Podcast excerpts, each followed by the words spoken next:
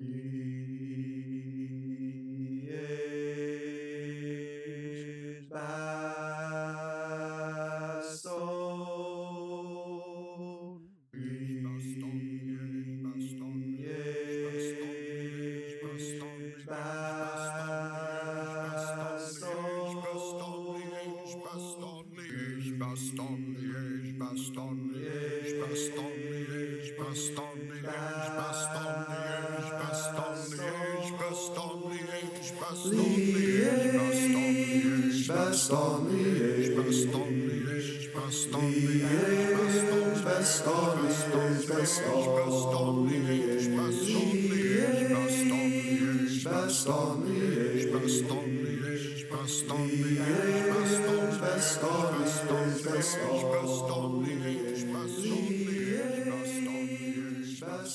Hello and welcome back to the Pretty Serious Bike Racing Podcast for, well, it'll be for Monday, April 24 by the time I'm done editing this.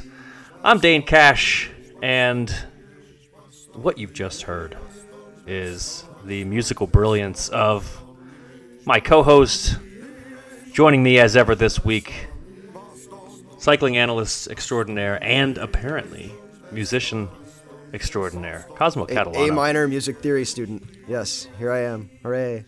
I do like Uh, that was, song, I was so glad to get to you. I mean, I, I, it gets, it's very catchy. It gets stuck in my head, and I was very glad that after all these years, I got to put it at the beginning of a podcast. So, yay! Uh, also joining Cosmo and, and me this week, we've got Ruth Winder. Ruth Winder, who uh, let's see, Ruth, what have you done uh, in your career this week?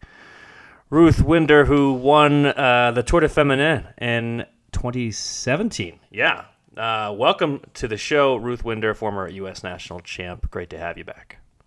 Thanks. Good to be back. And Chief Tartan correspondent, live from Edinburgh, Kit Nicholson. Welcome back to the Pretty Serious Bike Racing Podcast. Yeah, good to be here. Uh, I don't know that we have any other Tartan correspondents, but I feel like you're you're at the top of the of that hierarchy for sure. Well, now that I've written an essay on tartan on the website, I suppose that I, uh, yeah. Yeah. Uh, if you're listening to this podcast and you don't know what we're talking about, head on over to escapecollective.cc and uh, go go read about it. Uh, also, subscribe because we we love when you do that. It makes us very happy, and we make better shows when we're happy. So we're here to talk about the Ardennes Classics, uh, specifically Liège-Bastogne-Liège. That's the race that we all just watched. We watched the women's race like 12 hours ago because for whatever reason they decided that one had to finish way before the men's race.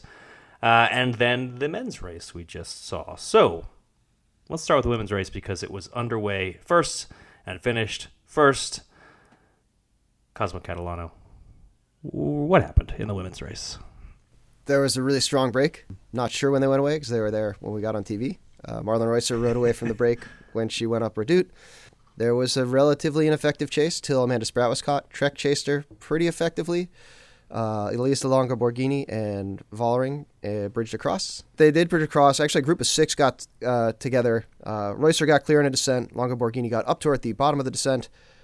SD Worx was like, actually, this is not the combination we want. They magically switched Vollering and Reusser, and then uh, they went in, uh, Longo Borghini and Vollering went into the line together and had a pretty good two up sprint that uh, Vollering won pretty convincingly. So. And in so doing, she won the Ardennes Triple. She, of course, won Amstel, and then Le- uh, and then La Flèche Wallonne, and then uh, yeah, today she took her second straight Liège Bastogne Liège win. So Demi Vollering, I think, uh, tip of the cap to her. She's had a pretty good season so far. I, I'm pulling up her results uh, just to get a sense of how good of a season she's having so far. So in the last one, two, three, uh, seven one-day races that she has done, she has won five of them. Uh, she didn't win the Tour of Flanders, but her teammate did. Uh, so that was pretty good. The only one that she didn't win and that a teammate didn't win was Brabantse Pijl. But even in those two races, she was second. So that is a run of dominance that I think, well, SD Worx has to be pretty happy with it. And uh, Demi Vollering, still only 26 years old, has really, I think last year everybody knew she was I, I guess probably not fair to say she's coming into her own now because she was already pretty darn good last year, already won Liège last year. But this is a, a, a sort of dominance that we have not seen from her yet. And at, at, this point, I feel like she is she's just at the top of, of the women's peloton right now. It's kind of hard, I think, to to say otherwise. So another big win for SD Worx, which just keeps winning bike races. Cosmo, you wrote here on our run sheet that Trek showed a lot of patience, and at least yeah. that means that another team tried to challenge SD and came pretty darn close with Longo Borghini at the at the end. Yeah, other teams have been trying. Um, Trek, I, I, think, was very. I think it's easy to get overactive, uh, especially like we kind of saw it in um, Amstel. There's just a lot of attacks, a lot of stuff happening, and SD not doing very much. And this was very much, you know, SD Worx got in a pretty aggressive position. Trek was there; they had Spratt up the road too. But after Reusser got clear, they were very hands off. They let Movistar throw these this attempt this chase by attack that really wasn't working, and then really waited till they had Spratt there and went full on. And you could see that they split the field in that chase, and you know basically got free separation. Uh, and it was really it was really well timed. And it, within you know the final 15k, they had a great selection for them with Longo Borghini and Reusser, and just SD Worx had that over the the Côte de Non Classé, the, the, the unclassified climb uh, at the at the end of the race, we're able to, to switch them around. And I think you know even if Gaia Realini had been a little bit, not that she did poorly uh, by any means, but if she'd been a little bit more keyed in on on holding Vollering's wheel, she could have gotten across and given them a lead out. Um, but yeah, I thought they rode really well and really strategically, really picked the moments where they wanted to race hard and raced them, and it was cool to see.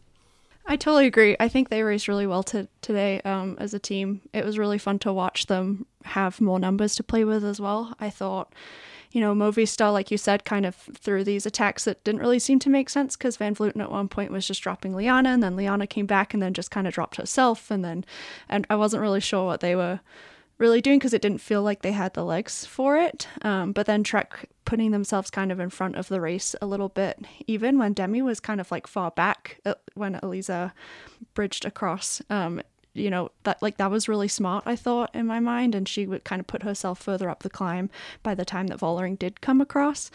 Um, and i th- yeah it was fun to watch. I thought it was a really exciting race. I finished that race. I was like oh my gosh i can't wait to talk about it on the podcast. It's so fun I was going to point out that I mean there was a bit of a theme today um, in both races, but what was really good to see in Trek, like you were saying, with the strength in numbers that they have now, um, there was a real confidence to what they did in that in those last what was it twenty kilometers, catching, uh, waiting to catch Spratt before they did that massive push, um, and then just kind of cracking on uh, and Spratt helping out for a bit and Shirin Van Anrooij doing a massive pull.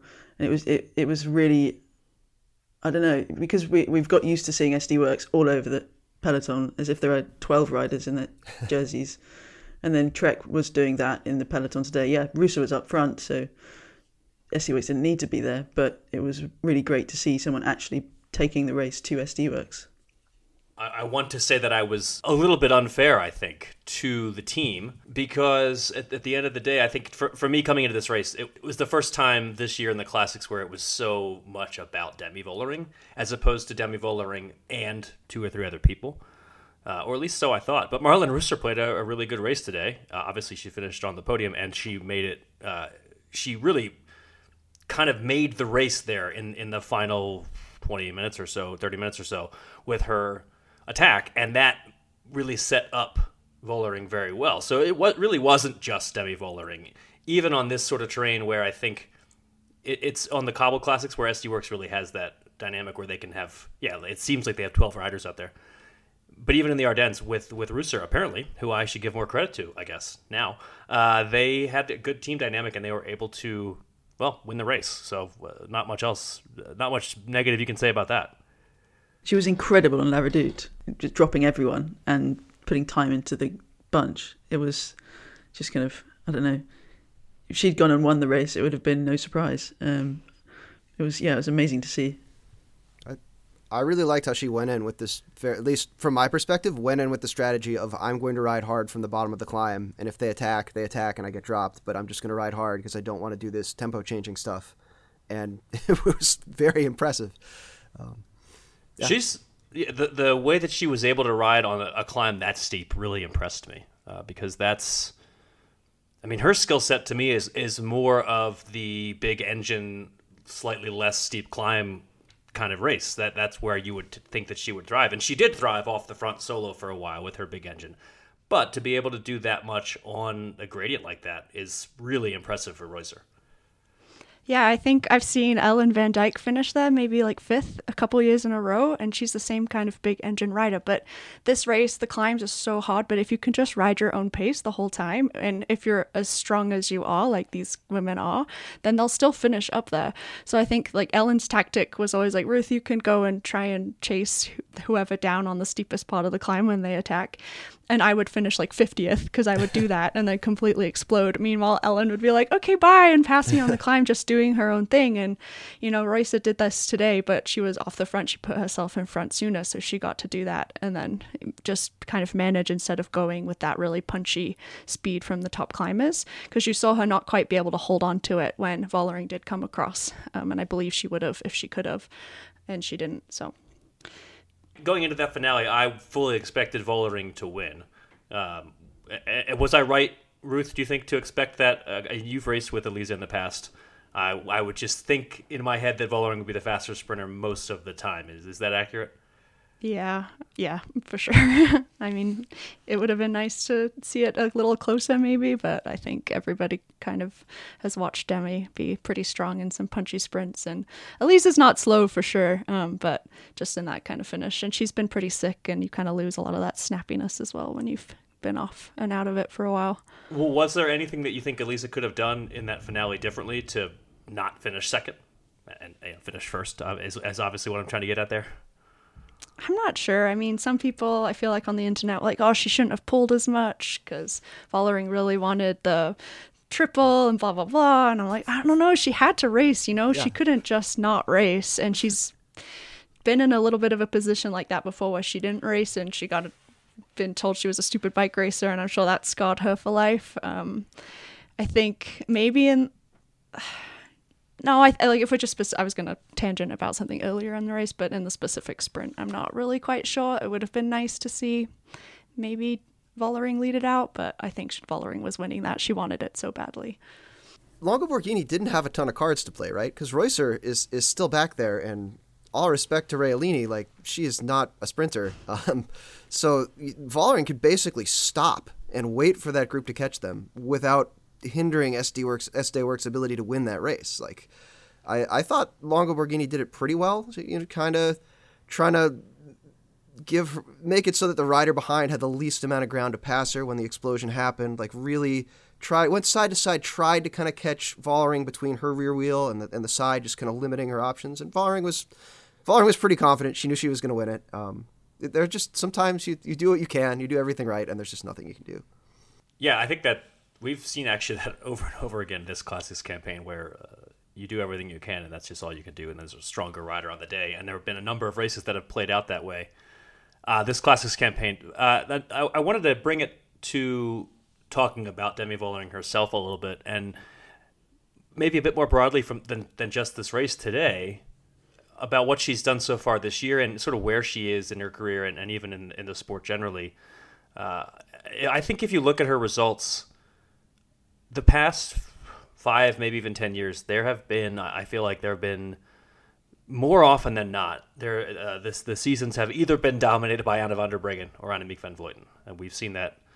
They, they kind of trading off uh, for for a few years there, and I feel like after today, I think Vollering has shown the kind of dominance so far this season that I'm kind of expecting her to finish out this season with that amount of of, of dominance. Uh, I, I, wouldn't be surprised if we saw her continue to win in a way that kind of harkened back to what we were seeing from Van der Breggen and, and Van Vleuten. Meanwhile, uh, Van Vleuten is still in the peloton. It's not as if you know Van, Van der retired, but Van Vleuten is still here. And so uh, I guess the, the what I'm building up to is wondering, you know, have, have we basically seen the end of Van Vleuten's uh, very dominant run? Is, is is that is that the past now? I guess it's hard to say. I think that at some point, yes, you know, she's not won anything so far this spring, and in the past, she would have won something already. So this year, so far, yes, but that's I mean specifically Van Vleuten, but you know Vollering, we've seen her still be pretty consistent the last couple years. She was still placing podiums in these races and then still doing super well in July in the racing that we had then. So I have no other expectation other than to see her winning later in the year. I think with Van Vleuten, I mean, it's definitely seemed in the past few races like almost when she puts in her attacks and she does her the I mean the the body language that is like no other bike ri- rider.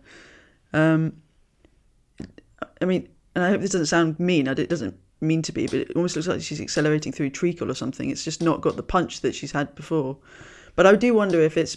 I mean, we're only in April. Yes, the spring classics are all over, but um, if she, maybe she really wants to peak for. I mean, that that word that we hear a lot in cycling. She wants to peak for the big target of defending the Tour de France and or getting the, all three Grand Tours. Um, she wants to make sure that she wins something big. And yes, she hasn't quite got there yet, but she's building up gradually. Uh, just a note for our listeners: a treacle is, an, uh, according to Wikipedia, an uh, uncrystallized syrup made during the refining of sugar. Molasses Is- might be a is good way to translate it for an Is So- not? Apparently, it's I was like, what are you talking about, Dave? Oh no, apparently, it's referenced in Tess of the D'Urbervilles, which I read, in, you know, 20 years ago. But I don't. Yeah, treacle is is amazing. Treacle. You got, that means you've never had treacle pudding. that that is accurate. I have never had that. Yeah, uh, it You sounds good. It sounds good to me. Yeah, It's hearty, good winter winter pudding. yeah. okay. Pudding dessert Yeah. Uh, we'll have to have a big bike race somewhere in. in Glasgow. Sure. Yeah. So then I can talk about the local cuisine. Uh, would treacle be up? on- Like, I feel like I would hit a number of things before I got to treacle, though, right? I mean, that's if I'm talking Yeah. about the famous local cuisine of Scotland. I, I yeah. Oh yeah, you got haggis, neeps, and I was just gonna say, I think there Yes. would be yeah various insides of animals that get encased. Yeah. Anyway, uh, vegetarian haggis is very good. Just, just Okay, put that all out right. there.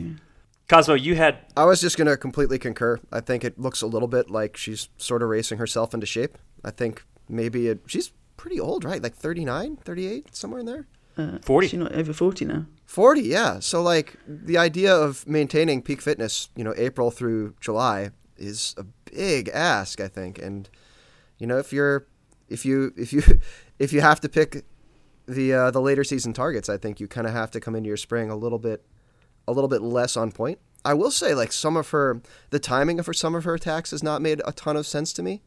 Um, and that may be just she has been strong enough in the past for them to make less sense. Um, but I, I definitely, yeah, that I, I feel like she's maybe kind of just shaking off the rust still, even in at the end of April. We've mentioned Movistar already. Lippert and Van Vleuten both attacking. It seems like, and it's very easy to do, and you know you don't really know what, what your legs are doing until you start pedaling. But it seems like they are trapped in thinking and feeling like they should be, or imagining that they are still in 2022, and it's not quite working out for them.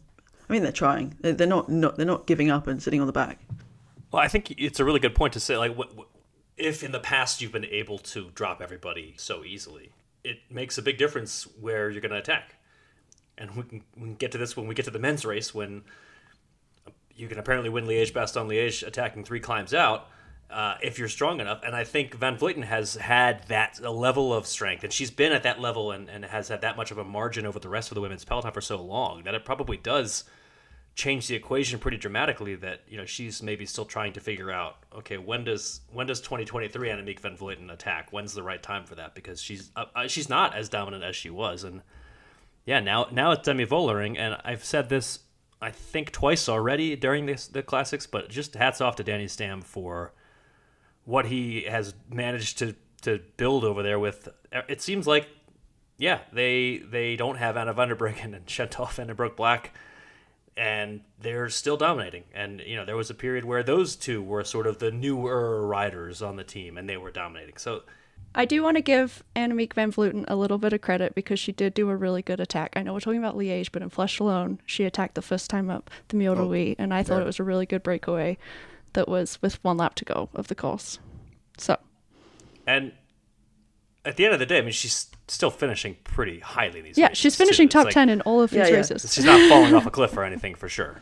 Uh, Yeah, by all accounts, it's a great. She's had a good season. Uh, Yeah. It, and yeah, I, I- like I said, I didn't want to, my treacle comment. I didn't want to be. Yeah, she, it, it's it's one of those things where you've got the rainbow bands and you're, you're you've got the target on your back and you are Annemiek van Vleuten. You win everything, um, and but it's also the final season, so there's an an awful lot of pressure. Um, so yeah, it can't be easy to you know have that much expectation. And but yeah, I don't know. I think she's a very interesting uh, rider to watch, and she did initiate the accelerations on La Redoute in the peloton. Um, she wanted to get things going, so she's very determined to keep keep the racing moving. And that's always great to see. Before we move on to the men's race, I, I think I want to give a shout out to SD Worx for sort of defying a lot of uh, conventional wisdom around teamwork in cycling. And maybe I put air quotes around that conventional wisdom. I describe it as maybe the sort of things you'd see in an internet comment about how someone did a bad job, like, oh, they attacked and they had to team it up the road. That's bad. And there were, you know, multiple times today where Vollering was nominally leading the chase. It's the first next rider down the road with Reusser up the road and it was it wasn't like she was making it any less likely for SD Worx to win the race. I think it was really fun to watch that because Demi obviously had so much like want to win this race. She wanted to win all three, and it, but it also just seemed to me, particularly on the climb, when they were getting super close to Reusser, that they were going to come back. To me, it seemed like they were going to come back, and then once she came back, then everyone was just going to be watching Vollering to attack anyway. So it didn't hurt them at all for her to be kind of like whatever chasing. I don't really see it that way because the group was just moving faster anyway. And when Demi had to do the effort to get up to Longo Borghini um, and kind of move up anyway, that was. uh, To me, it was just like a cool way to use your teammates, and then she just could play that card and save more energy with Reusser right behind her, so close to the finish. I thought it was really fun to watch. certainly seems like they kind of have it dialed. I mean, and, and Yeah, it was definitely instinctive today. Yeah, they they. It's funny that like a month ago we are sort of talking about in, intra-team strife, and then they've gone on to just like crush everybody with with good teamwork, with really good teamwork uh, for the last several weeks. Uh, all right, men's race. There was a a race-altering crash in the early goings. Heartbreak. Uh, yeah, and uh, so sad. potentially potentially even a sort of 2023 bike racing season altering crash. We'll get to that, uh, and I'm sure the placeholders will talk a fair bit about that. Cosmo, what happened in this race? Uh, there was 100 kilometers of lead out by uh, Soudal Quickstep. We may have previously have referred to them as the bad classics team, um, but they they rode hard at the front for a long time. Remco Evenepoel attacked. Pidcock kind of could follow him. Ben Healy was close, and then uh, Remco went away and never came back. Uh, there was an interesting tactical re- regroup in the in the battle for second. Um, a couple of times actually thinned out to about three riders, I think, and uh, Pidcock won the sprint. Ben Healy lost it, uh, and uh, I'm blanking on the name of the Bahrain guy in third, and I feel bad. Santiago Buitrago. Thank you. The crasher, I didn't actually name, Yes, is of course Tadej Pogacar, the two-time Tour de France winner, former Liège-Bastogne-Liège winner, and heading into the day, the the favorite to win the race. Uh, he crashed and sustained some fractures in his wrist, uh, scaphoid, and maybe one other bone. Uh, yes. There was the. It had a cool name. required surgery. So he Yes. had surgery. To, instead of winning Liège Bastogne Liège today, he had surgery, which is probably not what he woke up thinking was going to be happening. Probably not the best way to spend your Sunday. Uh, and I, I think it has to be said after the incredible uh, spring campaign that he has had and the the the just general dominance in so many different ways. He was, I think, and still may be, a, a, an obvious favor for the Tour de France, and now this just changes a lot of the a lot of the conversation. Now it's going to be, you know, can he recover quickly enough? What's this, what's he going to be like when he gets back on the bike? And so we're we're having, you know, we're podcasting hours after his surgery, so we have obviously no answers to that, and we won't have any answers to that for a while. Uh, but that's definitely going to be, I think, a big talking point for the rest of the season. Is Pogacar's injury that he sustained today in a crash that happened before TV coverage, as far as I'm aware. Yeah, quite a unless, long time before. Unless other places had TV coverage before we did. Uh, Yeah, so we didn't even we didn't see what happened really. Uh, we we just kind of heard Tadej Pogacar out of the race, and then it really was I think all eyes on Remco Evenepoel, who already had plenty of eyes on him as a as the defending champion and as the guy wearing rainbow stripes, and also white shorts. I turned on the TV right uh, like whatever whenever I woke up and no one had mentioned Tade yet and I was like why is no one talking about him and then Zach was like checked whatever the internet and I was like he's crashed out and I'm like I don't care what is the spike race anymore Yeah. I was so excited I'm so heartbroken like what are we watching well, who's gonna where's the battle and then I don't know so my enthusiasm for this one is not quite the same as it was for the women's No, absolutely agree. It was, I mean, I was really excited to get that battle that we've been waiting for between Pogacar and Evenepoel. I thought there was a very good chance that Evenepoel would attack, Tadej Pogacar would latch on, and then say, "See you later, mate." But still, it would have been great to get the two of them. uh, You know, whether it was um, a Pogacar show or an Evenepoel show, or if they duked it out to the line. Um, yeah, it was. I was really looking forward to that uh, that duel that we've not yet seen. I don't think they've obviously they've raced together, but they've not really had that mano a mano match yet. It's yeah, we've been watching one guy smash everybody in every race he started, and finally he starts a race with another guy expected to smash everybody, and we we lost. We did not get our smash. Well, we did get smashing, but it was just the ee. two smashy people did not did Yeah. not. And I hate this conversation because I hate being the person that's like, if and when, but. I'm like, this is bike racing. It doesn't matter. I don't want to talk about this hypothetical bike race that didn't happen. If the person didn't, like, whatever, this is how it works. We don't have a Um, whole lot else to talk about though, because it was just so.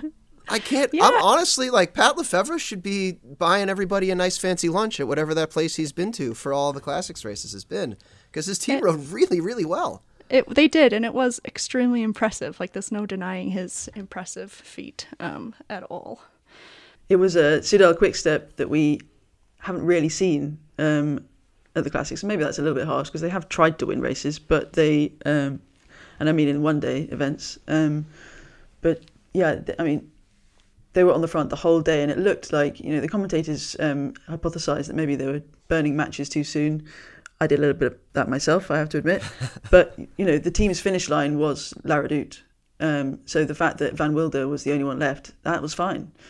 That was all he needed to do. He just needed to get Pogacar to 34 kilometres to go and leave him, not Pogacar, Evenepoel. Still sad. Um, and then just let him go. And it worked. So confidence was very well founded. I was not at all surprised that Remco Evenepoel won the race when Tadej Pogacar crashed out. I think everybody assumed that's probably what was going to happen, but I was very surprised that he basically won the race on La Redoute because it is so far out from the finish now. Uh, they added the Côte des Forges back this year, and you still have to go over the Roche aux Faucons. This uh, race has come so far, proverbially, from being the uh, wait around until the final kilometer uphill finish race.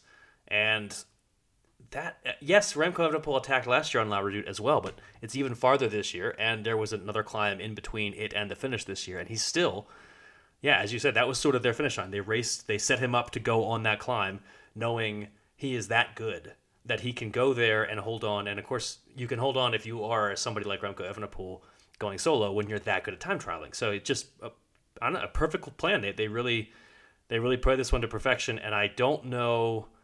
I don't know that there's anything anybody else could have done today. To me, they're like it's what I can't think of any tactical decision. He attacked from so far. You, you what?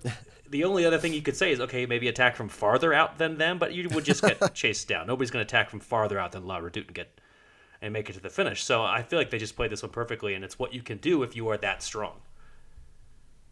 So Jumbo actually kind of tried with Tratnik. Um, he he put on a pretty good show out out uh, on the course with a with a very early attack. Um, and yeah, they I mean they brought him back when they wanted to for sure. But it, it definitely it- when he and Sheffield went, I was like, okay, I kind of see this kind of getting a group up ahead the way we saw at Flanders, where a lot of kind of stronger names got up ahead before the kind of expected Pogacar attack.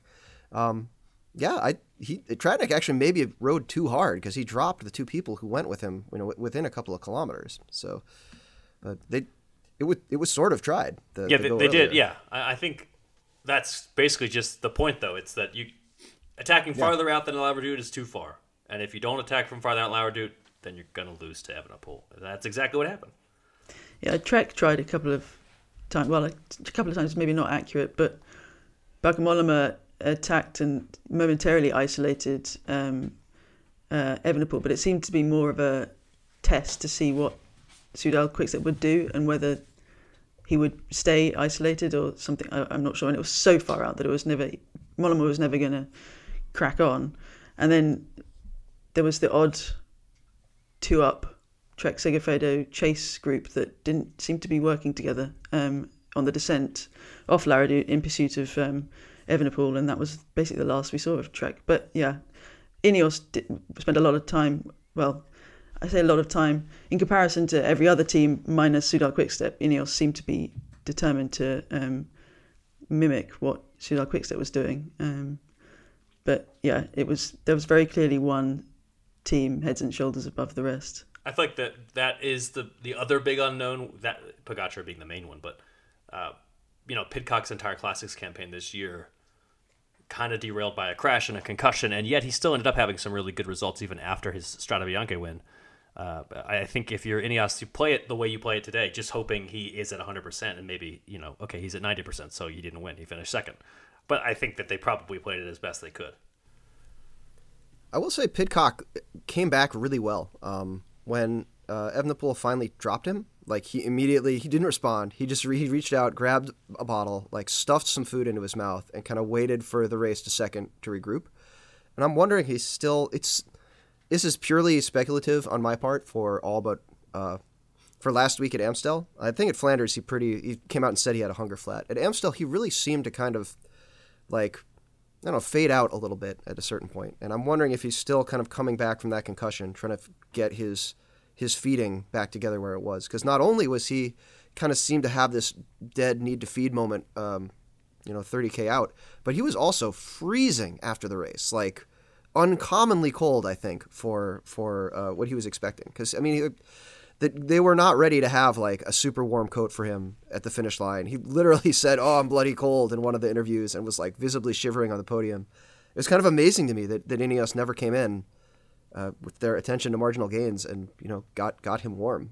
yeah, just I don't think you can warm yourself back up putting on layers of thin spandex over other wet layers of th- thin spandex. Hasn't been my experience anyway. That's too big of a gain. So it's only marginal gains is what they they try to work on. Being warm, that's too big of a deal. Santiago Buitrago was your third place finisher. He's had quite a nice year. Uh, won a stage of the Giro last year. Uh, now finished on the podium at Liège, and he's only 23 years old. So I think Bahrain Victorious has to be happy with with that signing. Uh, I was a little bit, I was kind of pulling for Ben Healy to kind of land on that podium uh, after his uh, uh, Amstel Gold Race, though, finishing the top five in Brabantse Amstel, and Liège. Really nice ride from him and from from EF. Another top finish from EF, which yeah, uh, I think the team has has to be happy with the way that they've been consistently contending and he said he wasn't climbing that well in his post race interview. He's like, "Oh, I'm, I'm, missing a little something on the climbs," and I'm like, "At one point, you dropped everyone except for Remco, uh, not permanently, but distanced them on climbs in this race. So that's that's pretty good. If he's yeah, missing sign. something off his climbing, yeah, like look out." He's at least the second EF rider this spring to say, "If you'd asked me last week, would I be satisfied with X place, a top five finish?" He'd have been delighted, but now he's disappointed because, and that just goes to show the form that he's in. The first one was Powless at, at um, Roubaix. Was it Roubaix? Flanders, Flanders. Um, uh, but yeah, so it's it that team is just flying, um, and Healy is. I, I, I don't know if you saw the um, the uh, what EF put on Instagram yesterday. Their Wes Anderson inspired reel, um, but they seem to pick up on a likeness w- between Healy and Anderson. Now I can only see him in a corduroy suit. Healy, that is. Yeah, so, that was, um, that was nice. I liked that. Uh, good marketing. Yeah. I want to see it. Oh, one other, one other thing I, I, wanted to point out. This kind of going back to, to the race defining, uh, you know, quote unquote attack. I, I just wanted to note I don't really have a strong point to make here, other than I don't know that I've ever seen less of an attack than when uh, than when Evenepoel dropped Pidcock today. It, it was he hardly even accelerated. It was just like Pidcock had gone so deep trying to stay on his wheel that when Evenepoel left him behind, it was like he barely had to do anything. He he was just he couldn't hold on. Yeah, he just discovered that he was alone and ran with it. Yeah, and and oh, I guess I guess I go win now. Seemed like the Yeah. and he did. So good for him. And because of that, I was also super just impressed that Pidcock didn't completely explode. Because to me, it just seemed like he tried so hard, and then it, it yeah, he, he did just kind of fade off the wheel, I guess, and he decided that. But I was just really impressed that he still got second in the end because he has also been in races where he just gives everything, and then I don't know if he realizes he's not going to win or if he does just completely ride himself into the ground and then finishes somewhere that we don't care about. Yeah, he said in his interview that uh, Evenepoel had asked if he would take a turn. He said, "Oh, "I just really can't." Um, but yeah, like, uh, what you said about his well, his resurgence towards the finish made me think and, and it's so we see this all the time in bike racing. People coming back to the front, having had a bit of a breather, but that's but on a massive race like today, so 260 almost kilometers. There's it, it's it's a slog, um, so you wouldn't be at all surprised if somebody did just completely blow up. But we saw it several times with the quick step riders who would. Alaphilippe looked like he popped twice or three times. Louis Vervaeke did exactly the same thing, just go and sit on the back and recover. And so they're giving themselves a chance to recover. They understand their bodies well enough to know that they can do that and then go and put in another massive effort and either get a medal or help their teammate get a medal. And um, I don't know. I mean, maybe that's not a particularly interesting takeaway, but I was struck by how there was a real intention and confidence and um, I don't know, the, the heads didn't drop when they physically get dropped by somebody else. Um, so, uh, yeah, and I think that's maybe a, something that comes with monuments and grand tours. You get that, you know, unstoppable determination. Um, Cosmo, you had more to say about uh, people being cold after this race, not just Pidcock. I was just amazed to see the person who just smashed everybody, and clearly, you know, his biggest vulnerability is is, is almost certainly not going to be other riders, but things that might happen to him, like crashing or getting sick. And he's sitting in his wet, visibly discolored skin suit, um, soaking wet, talking into a camera, you know, out in the wind in a not particularly warm day, and no no one from his team has you know come over and put you know a warm coat on him or taken off his wet helmet and put on a dry helmet. Um, it just it seems to me like this is like we said with like I said with Pidcock. It's it's in I get it. Like after a race, you're hyped up, you got race brain, you're not thinking about this stuff. But this is what the support team is for, right? To help you with the stuff that you really can't help yourself with as a racer. The temperature clearly very uh, well. The temperature clearly dropped uh, precipitously in that final uh, run into the finish. I mean, they were all very wet. There was a lot of descending. I remember seeing Alaphilippe crossing the line, and his jaw was visibly quaking with his as his teeth chattered, and he pulled up to the team staff and um, and yeah, he he could not have looked colder if he tried, um, and he you know he couldn't even set his jaw. Um, yeah, and they all looked cold on the podium. Uh, you quite often see it in cyclocross, but it just yeah, I, I totally agree.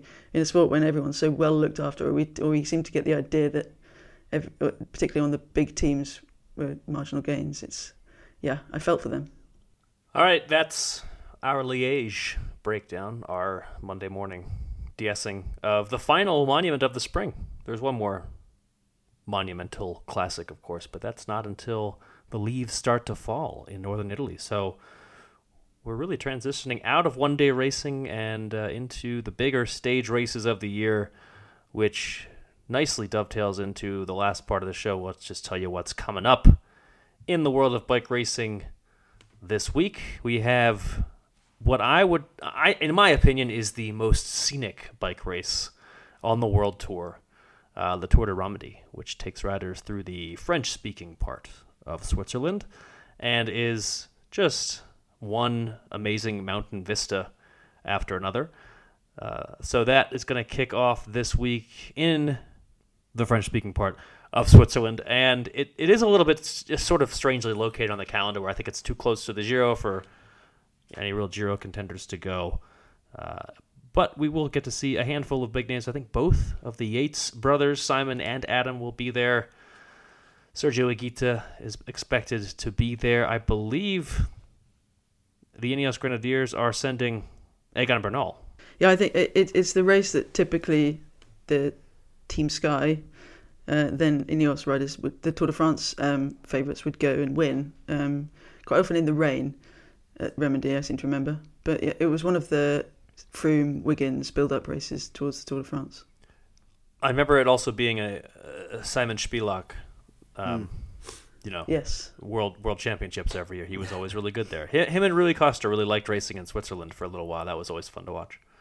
Well, part of that, the course is, is fairly unique. Like it's not just a mini Grand Tour. Like it's there are kind of intermediate, climby, sprinty things where you'll have like a cat two climb and then a descent into the finish, um, which is cool. I, I like it when when races have their own unique persona. It also, uh, for the moment, at least according to the provisional start list, it will be an opportunity to see Mark Cavendish sprinting at the World Tour level, which we haven't had that many uh, opportunities for. you. I mean, just there just haven't really been that many stage races yet, and uh, I think he and his team are very anxious to start winning some races because that has been something that has eluded them in general so far this year. Uh, Astana team having one of the worst years in recent memory, but uh, fortunately for them, Alexei Lutsenko did finally go out and win some races, won the Giro di Sicilia uh, the other day, and uh, he is also expected to be in Romandie. So, That that's a little interest like because I don't think of it as a as a tremendous hotbed of, of group sprints. Again, with that kind of like unique finish pattern. Um, well, there is a prologue of 6.8 kilometers, and maybe he has his eye on that. Uh, you never know. that would be amazing. Yeah, it seems like a strange build-up for the Giro, especially as it's. I mean, unless it's a training camp, because it, Yeah, I mean, for a sprinter, I, feel like it's he's less gonna do the, weird. do the half Giro. yeah, th- yeah. Well, that's also very true. Yeah, yeah, yeah. Yeah, so at least one big name sprinter, a handful of others as well. Gino Mäder, the Yates brothers, Egan Bernal, who I keep saying we will hopefully get to see back to his best sometime soon. Maybe he'll start to do that in Romandie. That's going to get started on Tuesday, and we're not far now from the Giro d'Italia, by the way. So lots to look forward to in the stage racing department. That's all. That's all we have here for the Pretty Serious Bike Racing Podcast today. We're glad you joined us, of course. And Cosmo, Ruth, Kit, great talking to you. Listeners, uh, we'll leave you with a little bit more of the Liège Bastogne Liège Chorale. See you next week.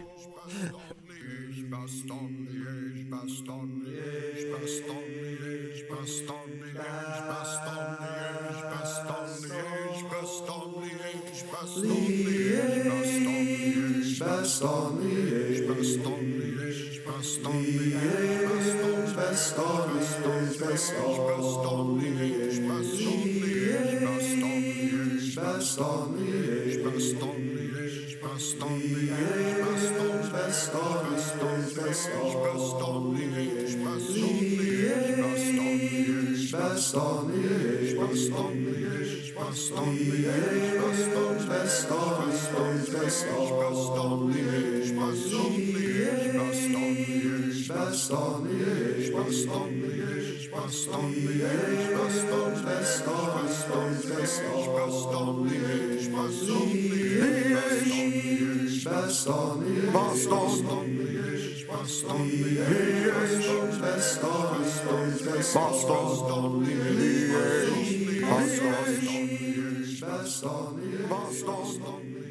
Boston,